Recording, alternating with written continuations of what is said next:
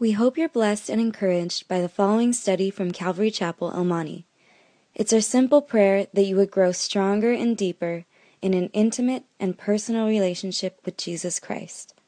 Should you have any questions, please feel free to contact us here at Calvary Chapel, El Monte. 1 Kings chapter 22. If you have a Bible, and we get to finish the, the book of 1 Kings today. And uh, I don't know, I, I'm praying about maybe going a little faster through the Old Testament, maybe a couple of chapters a week, but we'll see what the Lord does. Uh, up to this point, it's been difficult for me. But we have a really cool chapter in front of us today. And you know, basically, I don't know about you, but when I was growing up, I really had no guidance. No one ever told me, like, hey, this is your life. You know, do something with your life. You know, uh, kind of like looking at the big picture. You know, for me growing up, it was pretty much one day at a time. You know, one day I would go out and do my thing. I never really thought about the future, never thought about dying, never thought about heaven or hell. And I, and I kind of learned now that I'm a little older, just a little older, that, that life consists of uh, those decisions you make every day. And you put those days together, and those days become weeks, and weeks become months and years, and before you know it, your life is over. And, and, and what will I have done with my life? You know, you guys have heard that saying it's only one life, soon it will pass, only what's done for Christ will last. Do you guys ever think about this? And I don't know exactly how it works, but um, you know, your life, I mean, think about it. What if you could read your life? You know, what if God allowed you to kind of go up there to wherever it is they're, they're, they're, they're holding the book about your life? And so you open up the book and you're reading, you're reading your life. Wow, this is what I did. This is what I said. This is who I am. And this is the synopsis of, of my life.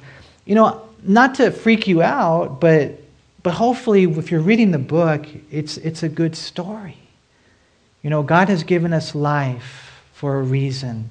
And I pray that we could live our life for His glory and His honor. You know, and there's, it's going to be a battle. The enemy's against you, the devil, the demons, the world, the flesh. It's a battle.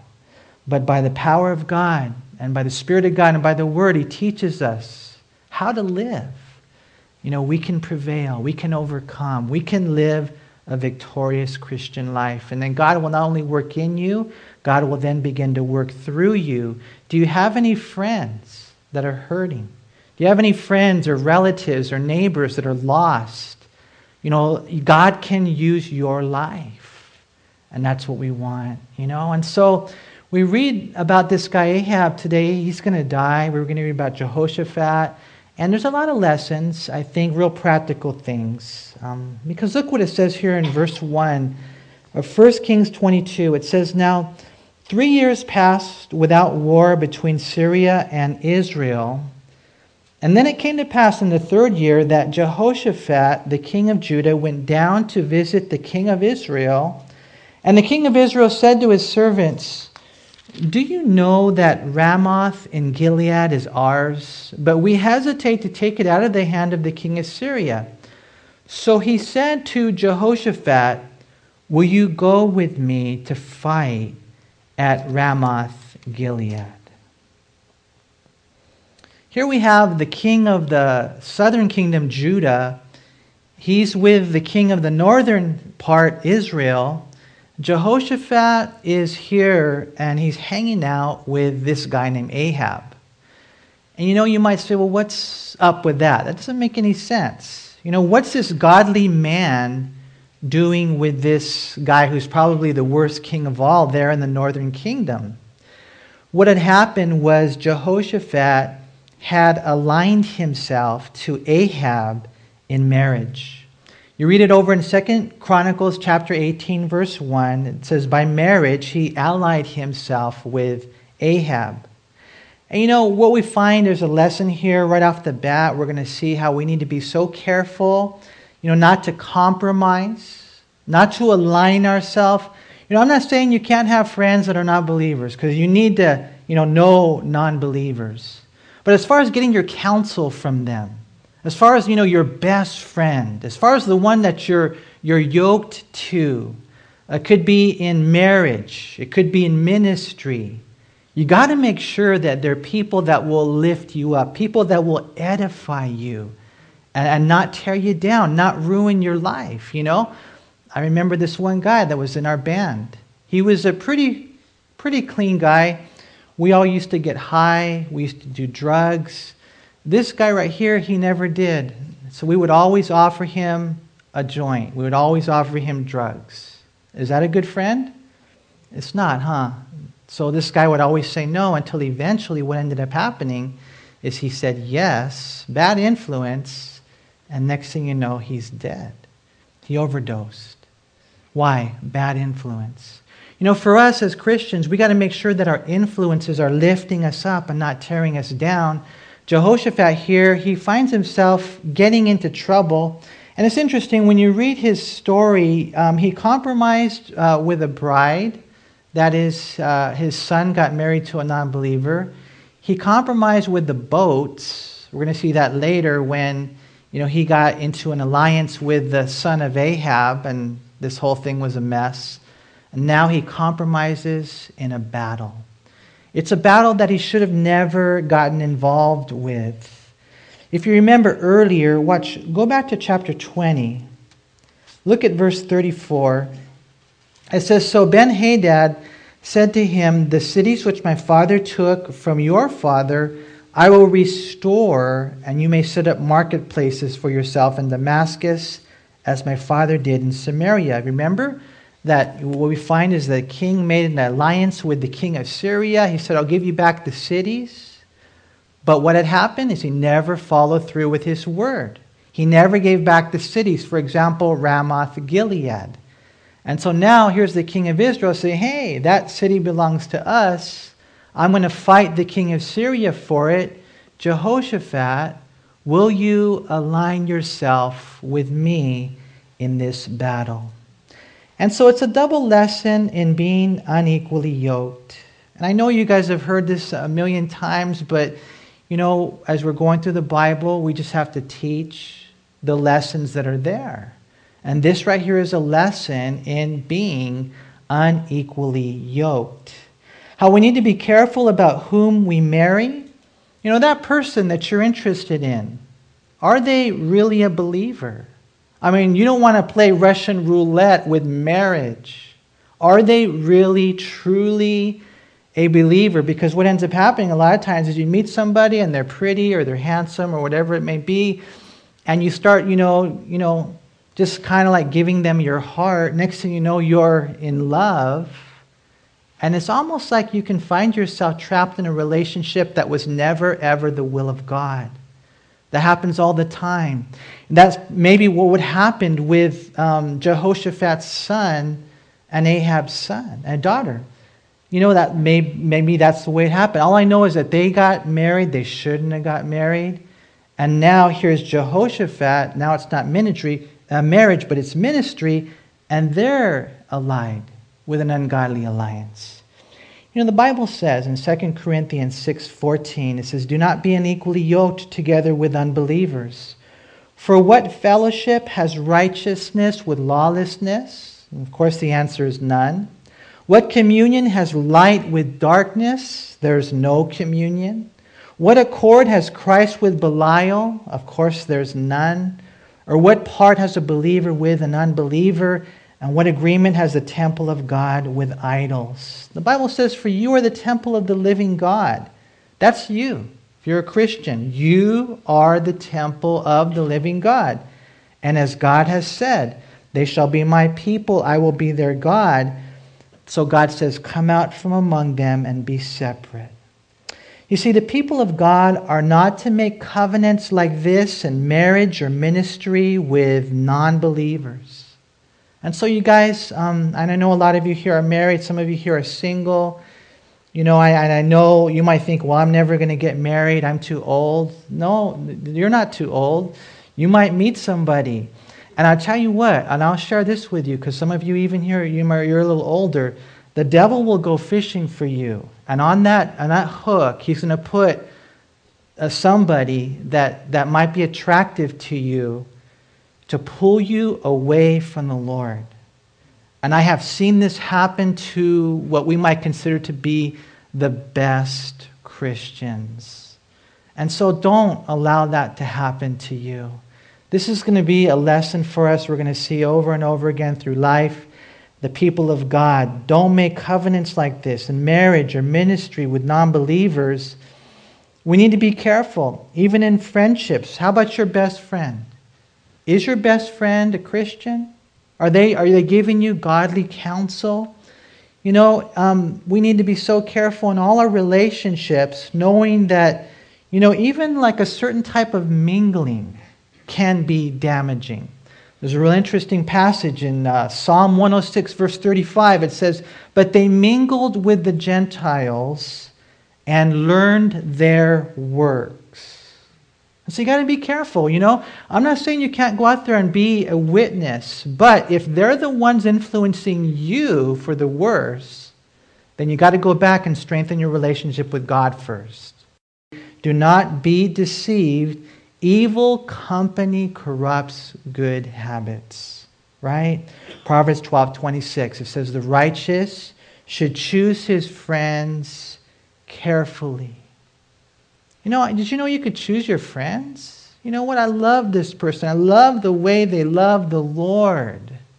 God, you know, I want to be their friend. And you make those choices, right? But the way of the wicked leads them astray. We're going to see here there's a lesson for us in that.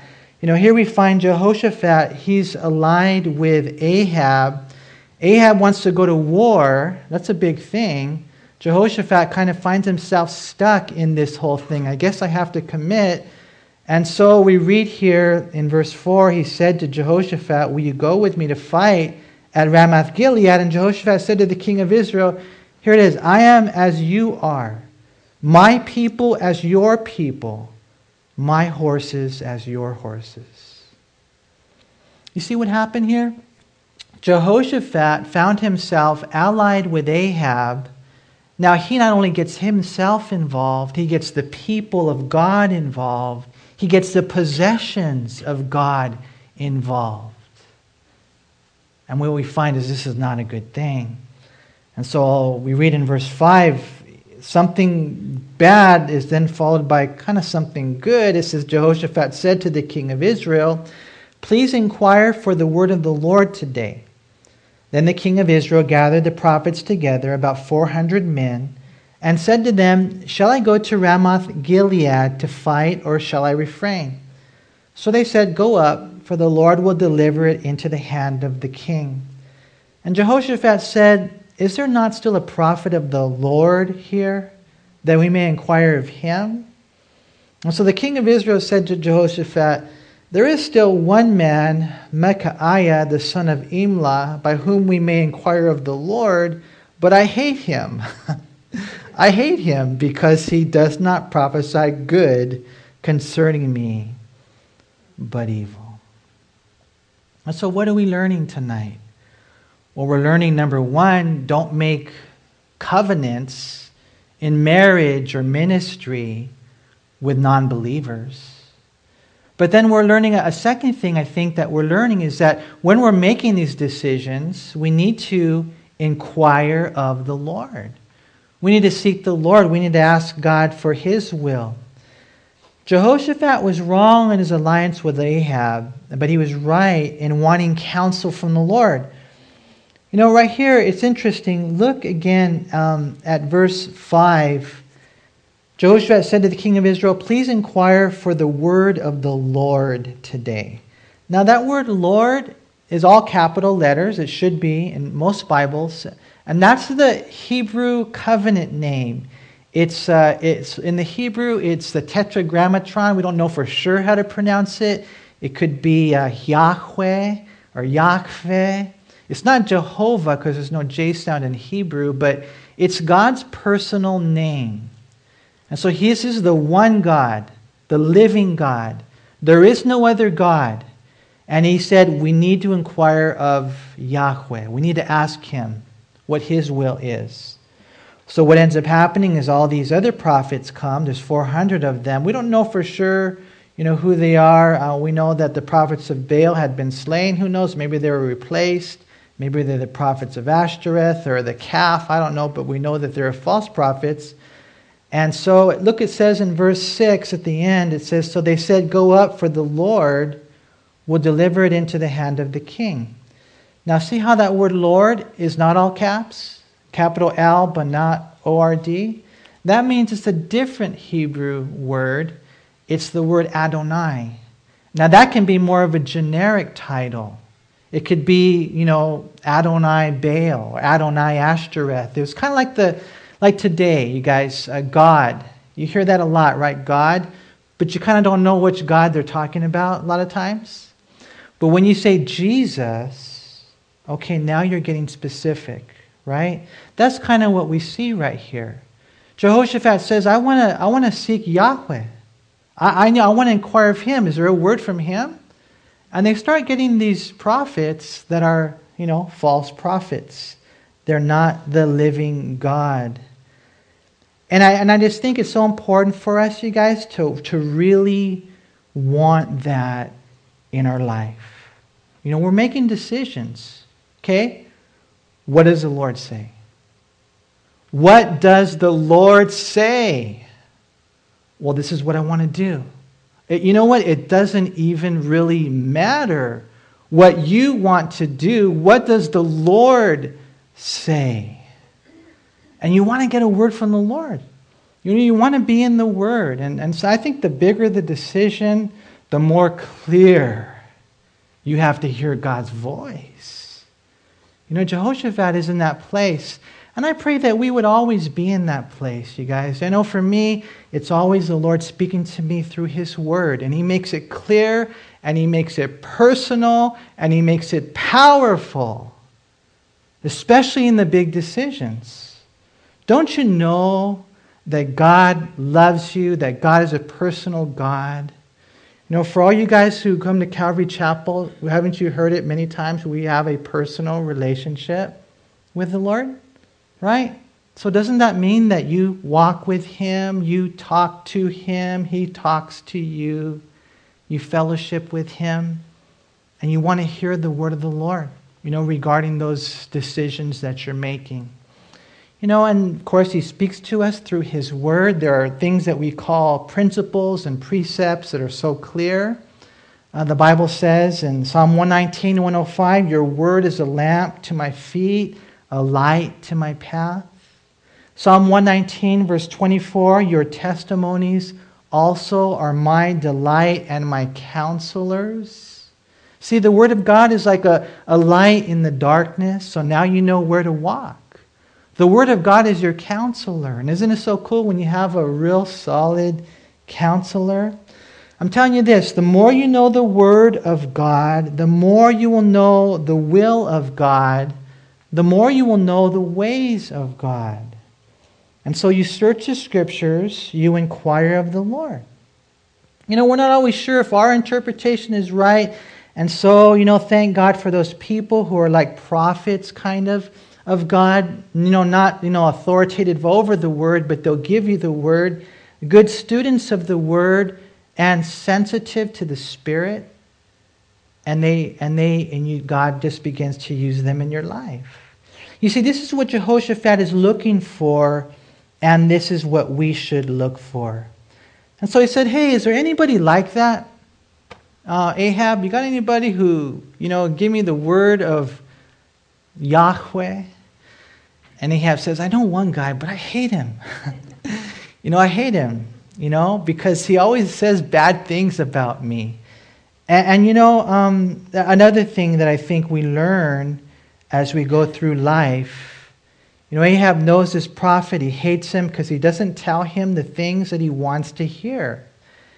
You know, those are some pretty strong words. And they hated Micaiah, and they will hate us. They will hate us, right?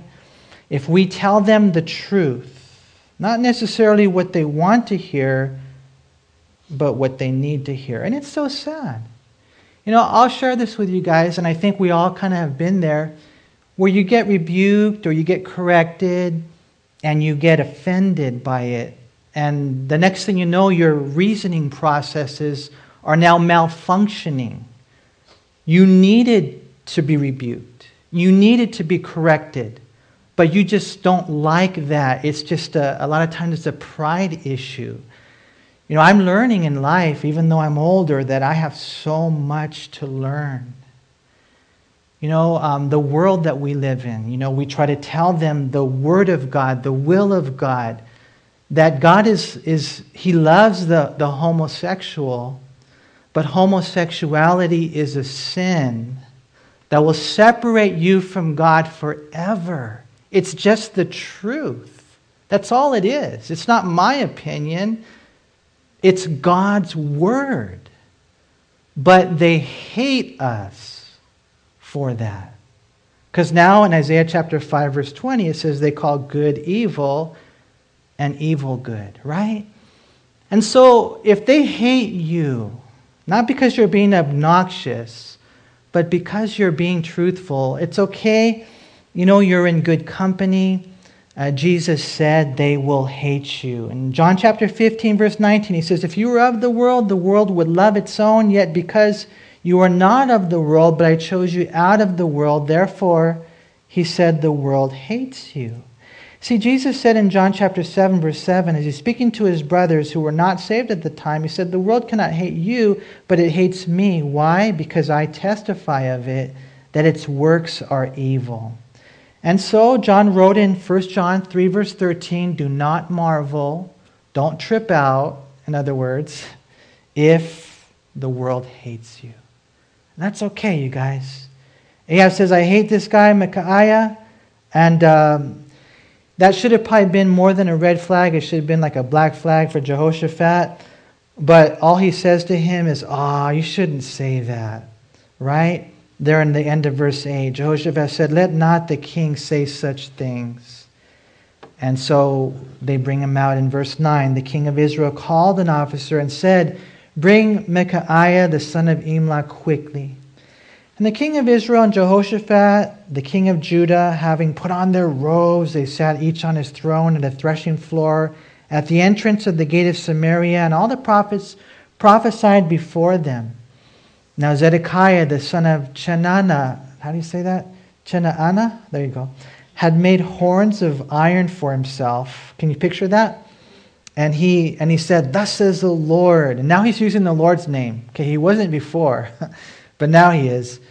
With these you shall gore the Syrians until they are destroyed. And all the prophets prophesied so, saying, Go up to Ramoth Gilead and prosper, for the Lord will deliver it into the king's hand. Then the messenger who had gone to call Micaiah spoke to him, saying, Now listen, the words of the prophets with one accord encourage the king. Please let your word be like the word of one of them and speak encouragement. And Micaiah said, As the Lord lives, whatever the Lord says to me, that I will speak. And it's so cool going through the Bible because you learn things that you need to learn. You learn about not being unequally yoked. So important, right?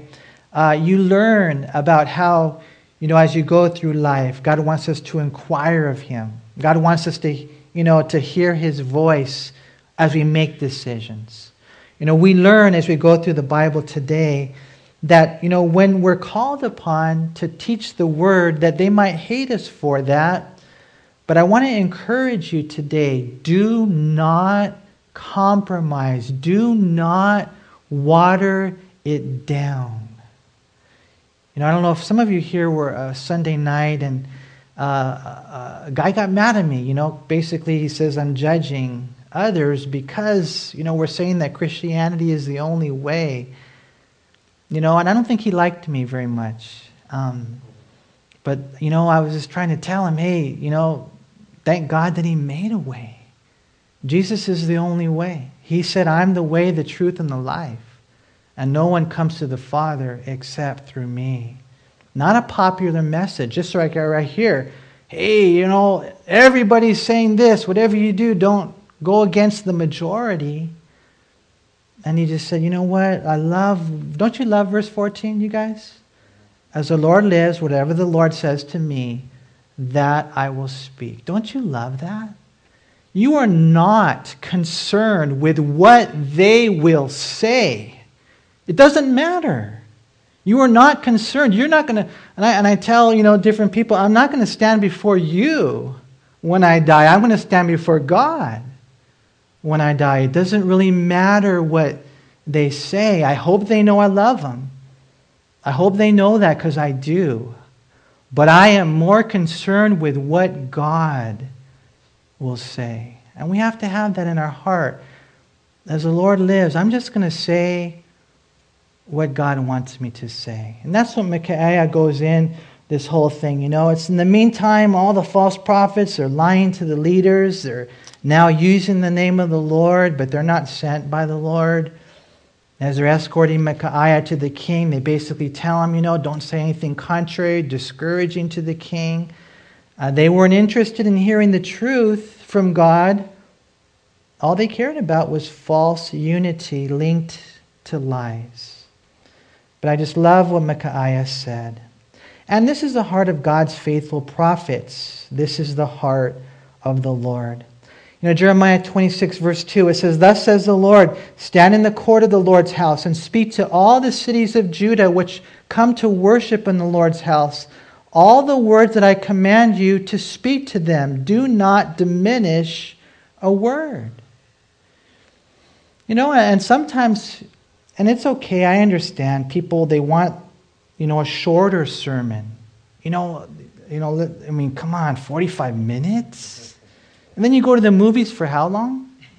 You know, oh, this is a three hour movie. It was great. You know, and all I'm saying is like, man, don't, no, don't diminish the word. You know, Dr. Duffield used to say, sermonettes are for Christianettes, you know?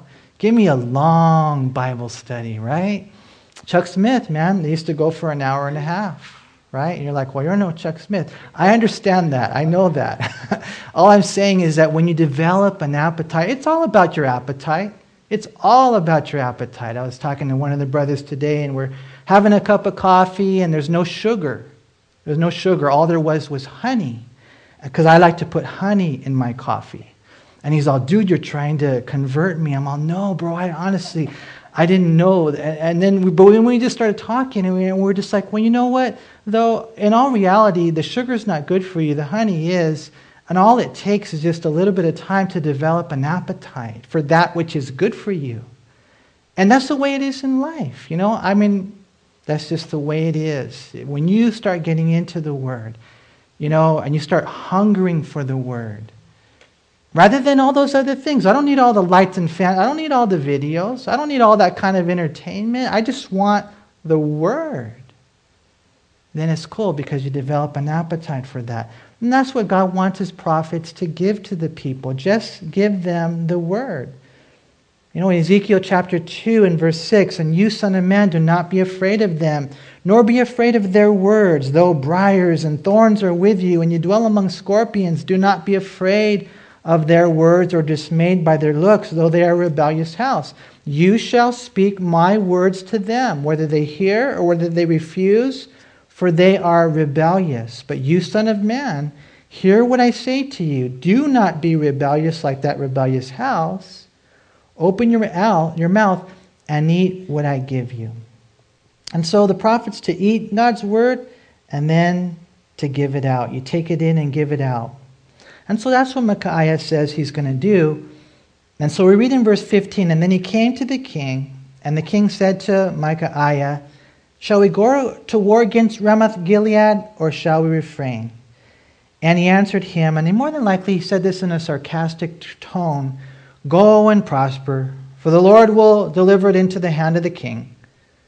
So the king said to him, How many times shall I make you swear that you tell me nothing but the truth in the name of the Lord? And then he said, and he has two visions. Okay, here's the first vision. I saw all Israel scattered on the mountains as sheep that have no shepherd. And the Lord said, These have no master. Let each return to his house in peace. And the king of Israel said to Jehoshaphat, Did I not tell you he would not prophesy good concerning me? Then Micaiah said, Therefore, hear the word of the Lord. And here's the second vision I saw the Lord sitting on his throne and all the host of heaven standing by on his right hand and on his left. And the Lord said, Who will persuade Ahab to go up, that he may fall at Ramoth Gilead? So one spoke in this manner, another spoke in that manner. And then a spirit came forward and stood before the Lord and said, I will persuade him. And the Lord said to him, In what way?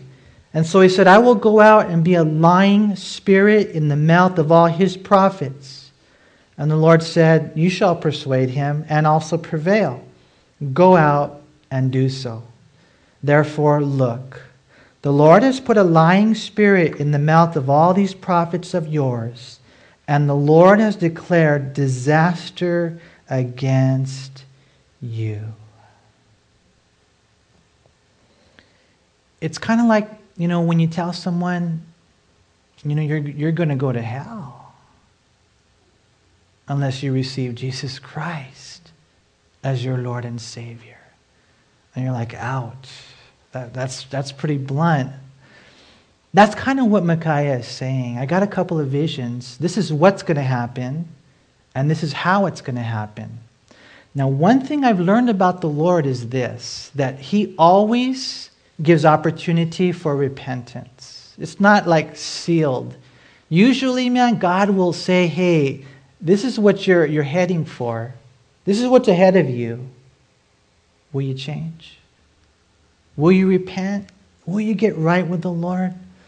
You know, he says, first of all, I, I, saw on the mountaintop, you know, a whole bunch of sheep, and they, and they were just going like in all these different directions. They were scattered because their shepherd was no more.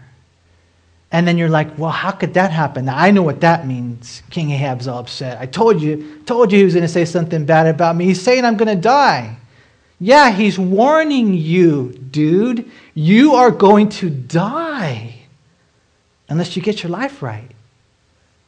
Instead of just saying, oh, okay, he just gets upset about it. And then he gives them, you know, the whole thing about how it happened. And it's interesting. He opens the curtain, that cosmic curtain, and he goes up, and the, who's sitting on the throne? The Lord sitting on the throne. The Lord is on the throne. Did you guys know that? He hasn't left his throne. He's on his throne, and he's going to have his way. And he says, Well, how are we going to make this happen? How is this going to happen?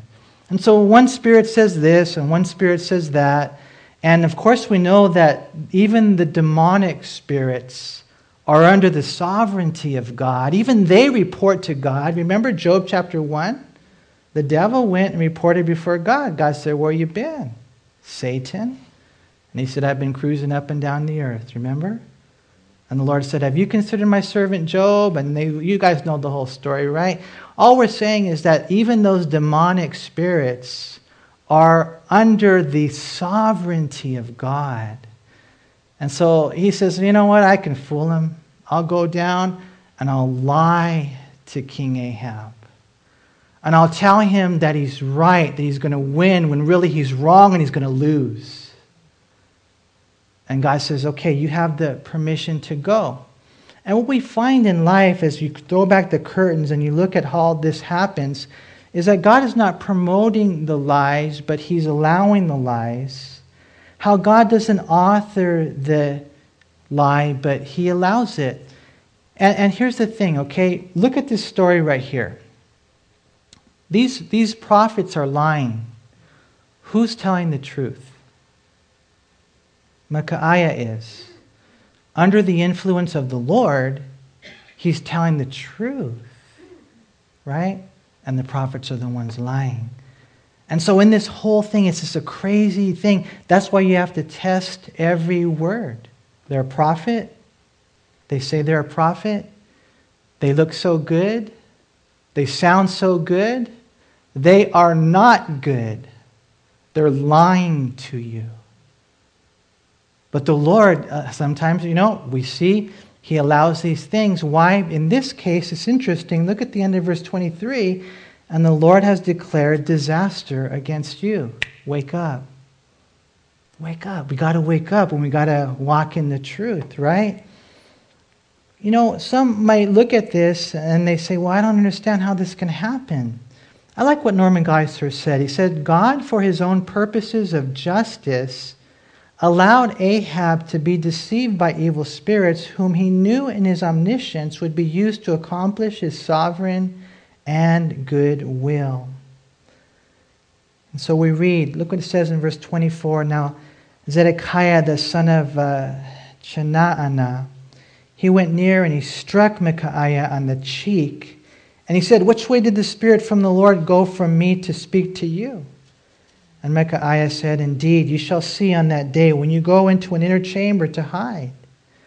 And so the king of Israel said, Take Micaiah, return him to Amon, the governor of the city, and to Joash the king's son. And say, Thus says the king, Put this fellow in prison and feed him with bread of affliction and water of affliction until I come in peace. But Micaiah said, If you ever return in peace, the Lord has not spoken by me. And he said, Take heed, all you people. And so the king of Israel and Jehoshaphat, the king of Judah, went up to Ramoth Gilead. And the king of Israel said to Jehoshaphat, I will disguise myself and go into battle, but you put on your robes. So the king of Israel disguised himself and went into battle. And I know there's a lot here, and I know we're going kind of fast, but are you guys following so far? Some of you are, yeah, some of you are like, I am just thinking about In and Out right now, man. Shame on you. You know, I, I love the narratives, just going through the studies here. You know, Ahab says, you know, put him in prison, feed him bread and water. When I come back, he'll see that he was wrong. And Micaiah says, You're not coming back. You're not coming back. You're a dead man. You're a dead man. And you, if, if you come back, the Lord has never spoken through me, right? And so what ends up happening is they go up to battle, they go to Ramoth Gilead. And here's the crazy thing okay, you got the two kings, and, uh, and King Ahab says, I'm going to disguise myself. And he tells Jehoshaphat, isn't this funny? He tells Jehoshaphat, You wear your kingly attire. What's he saying? He's just basically saying straight out, I want you to die. This is the, this is the whole plan of the enemy.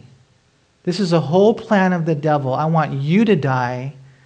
That way, my daughter will be like a Jezebel in the southern kingdom who's married to your son. It's all part of the devil's plan that a lot of times we don't see. A lot of times it's very subtle, Sometimes it's very obvious, but the thief has succumbed to steal and kill and destroy. And so, anyways, you know, you know, Ahab's he's all disguised, and Jehoshaphat's in his kingly attire. And I don't know why he agreed to it, but for whatever reason he did. And we read in verse 31 now the king of Syria had commanded the 32 captains of his chariots, saying, Fight with no one small or great, but only with the king of Israel. And so it was when the captains of the chariots saw Jehoshaphat that they said, Surely it is the king of Israel. Therefore they turned aside to fight against him. And Jehoshaphat cried out. See, the whole plan of the Syrians was that we just got to get the king, smite the shepherd, scatter the sheep. Right? The devil knows that. And so when they did, and they're after him, and you read it also in Second Chronicles, um, what happens is Jehoshaphat cries out to the Lord. He prays, and God spares him, right? This is in verse 33. And it happened when the captains of the chariots saw that it was not the king of Israel that they turned back from pursuing him. And I love this in verse 34. Now, a certain man, he drew a bow, a bow at random and struck the king of Israel between the joints of his armor.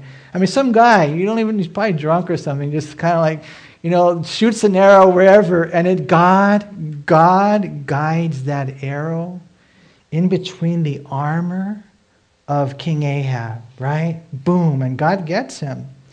And so what ends up happening in verse 34 a certain man that drew that bow struck the king of Israel between the joints of his armor. And so he said to the driver of his chariot, Turn around and take me out of the battle, for I'm wounded. And the battle increased that day, and the king was propped up in his chariot facing the Syrians and died at evening. He's propped up. Why? Because, you know, he's pretending like he's alive so that the soldiers will keep fighting, but man, he's about to die, right? And then it says the blood ran out from the wound onto the floor of the chariot. And then as the sun was going down, a shout went throughout the army saying, Every man to his city and every man to his own country. So the king died and was brought to Samaria. You see, the king didn't have to die. You know, those things in your life, and I don't know what the calling is on your life, they don't have to die. All we have to do is get our life right with the Lord. Listen to the rebukes of life. Welcome them, embrace them. Be willing to be corrected. I know some people, and I know, I know them, they think they're never wrong. They're never, ever even a sliver wrong. And God is just saying, if only you'd open up to the fact that you're wrong every once in a while, then you'd be able to be kind of corrected and you won't have to die. That won't have to die. But Ahab died. Why? Because he wouldn't listen. And so we read right here it says in verse 37 the king died and was brought to Samaria, and they buried the king in Samaria. And then Someone washed a chariot at a pool in Samaria, and the dogs lipped up his blood, while the harlots bathed, according to the word of the Lord which he had spoken. Three times, it's interesting, three times God warned Ahab he was going to die. You know, one time it was a random prophet, other time it was Elijah. Here we see it was Micaiah. God gives warnings, right? We've got to listen, right? And so the rest of the acts of Ahab and all that he did, the ivory house which he built, I bet you didn't mean much, much now, and all the cities that he built, are they not written in the book of the Chronicles of the kings of Israel? And so Ahab rested with his fathers, and then Ahaziah his son reigned in his place. Now, if you remember going through Kings, because we've been studying Ahab's life for a while, they go to the northern kingdom, southern kingdom, just north, they go back and forth. Here we read in verse 41 about Jehoshaphat the son of Asa, had become king over Judah in the fourth year of Ahab, king of Israel. And Jehoshaphat was 35 years old when he became king, and he reigned 25 years in Jerusalem. His mother's name was Azubah, the daughter of Shilhi, and he walked in all the ways of his father Asa. He did not turn aside from them, doing what was right in the eyes of the Lord. See, and this is what I'm talking about, you guys. So we're going to close right here. Just when our life is summarized, when our life is summarized, what will the Lord say? You know, when, when my children, and who knows, it's supposed to be this way, but when I die, if the Lord tarries, and my children give me a eulogy, what will they say? What will the truth be about me? And we read about Ahab, and it's not a pretty story. We read about Jehoshaphat now, and it's, it's good. It's not perfect because no one is, but it is proper. And it's just so beautiful to see this guy. And this is what I want the Lord to say about me. You know, there, there were some, some, some, some flaws. Nevertheless, the high places were not taken away. For the people offered sacrifices and burnt incense in the high places, and those high places they burned incense to the Lord. It wasn't false gods, but still they were supposed to burn incense only at the temple. And it says also Jehoshaphat made peace with the king of Israel. Now we just read about that, huh? Not a good thing. Now the rest of the acts of Jehoshaphat, the might that he showed and how he made war, are they not written in the book of the Chronicles of the kings of Judah? And we get into uh, Chronicles, we're going to see four chapters on his life. He was an awesome guy. The rest of the perverted persons who remained in the days of his father Asa, he banished from the land. He cleaned house. There was no king in Edom, only a deputy of the king.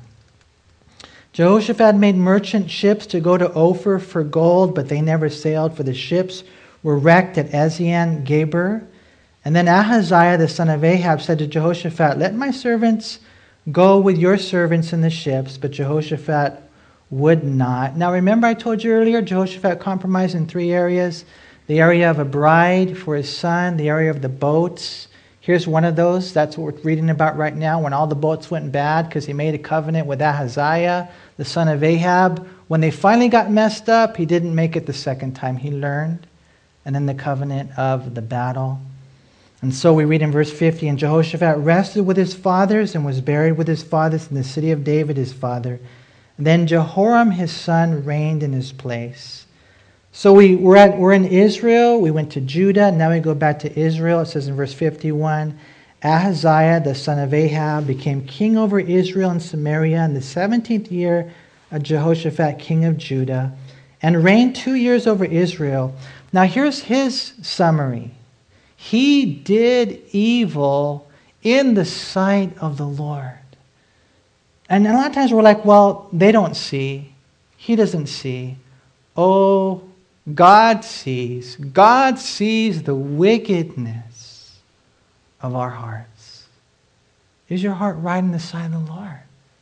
You know, I thank God you guys are here uh, today, but man, if there's any area that's not surrendered, completely surrendered, you know, God sees. Now, for those of us that are cleansed in Christ, what a beautiful promise to know that He's washed us in His blood. He's made us as white as snow. But man, this is a scary synopsis that he did evil in the sight of the Lord. He walked in the way of his father, which is always a, a, a message to fathers, right? And in the way of Jeroboam, the son of Nebat, who had made Israel sin. For he served Baal and worshipped him and provoked the Lord God of Israel to anger, according to all that his father had done. And so I always, whenever I read that, I don't know about you, but if you're a dad, you're like, okay, my kids are probably going to uh, be heavily influenced by what I do, not just what I say. And so we want to be good examples to our kids. But man, the Lord gives summaries of our life. I pray that we would be really concerned about that. And I pray, you know, that everyone here, you guys, that we would be fully yielded to the lordship of Jesus Christ. You know, I'll close with one story I read earlier about, uh, uh I guess there was this gift um, father saw in a, a toy store, and uh, it was kind of an educational toy. And what it was was this toy, you purchase it, and you're supposed to put all the pieces together, but for whatever reason, it's designed so that it's not complete. And so you've got all these pieces, you're supposed to put them together, but it's not complete. Have you guys ever done that? You're like, hey, there's something missing here. Usually it's because we're not doing things right. But, anyways, this one was designed for that. And the owner of the toy store said it's a lesson for the kids to tell them that life, it never works out. It never works out. And then I was, I, I was, I was reading it. I like what it said in the bottom. I said, but when you put Jesus in, it always works out. It always works out. And that's, that's, he's the one, you guys. We just celebrated him on Christmas, that he came. And I pray that you would know it's not a program, it's not a religion, it's not a, it's not a, a denomination.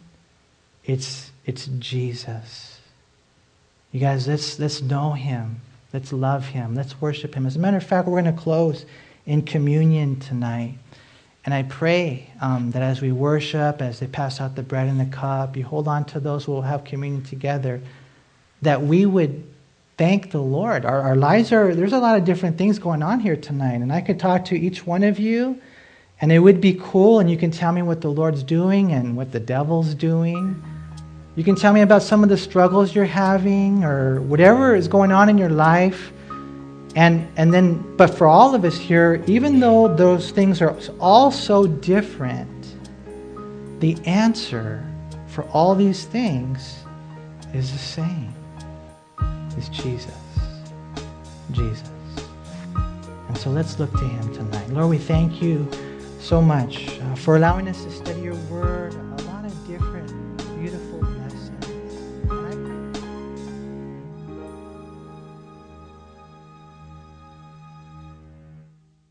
We hope you were encouraged by this study. If you have any questions, please call us at Calvary Chapel El Monte at air code 626 454 3414. Remember that Jesus loves you.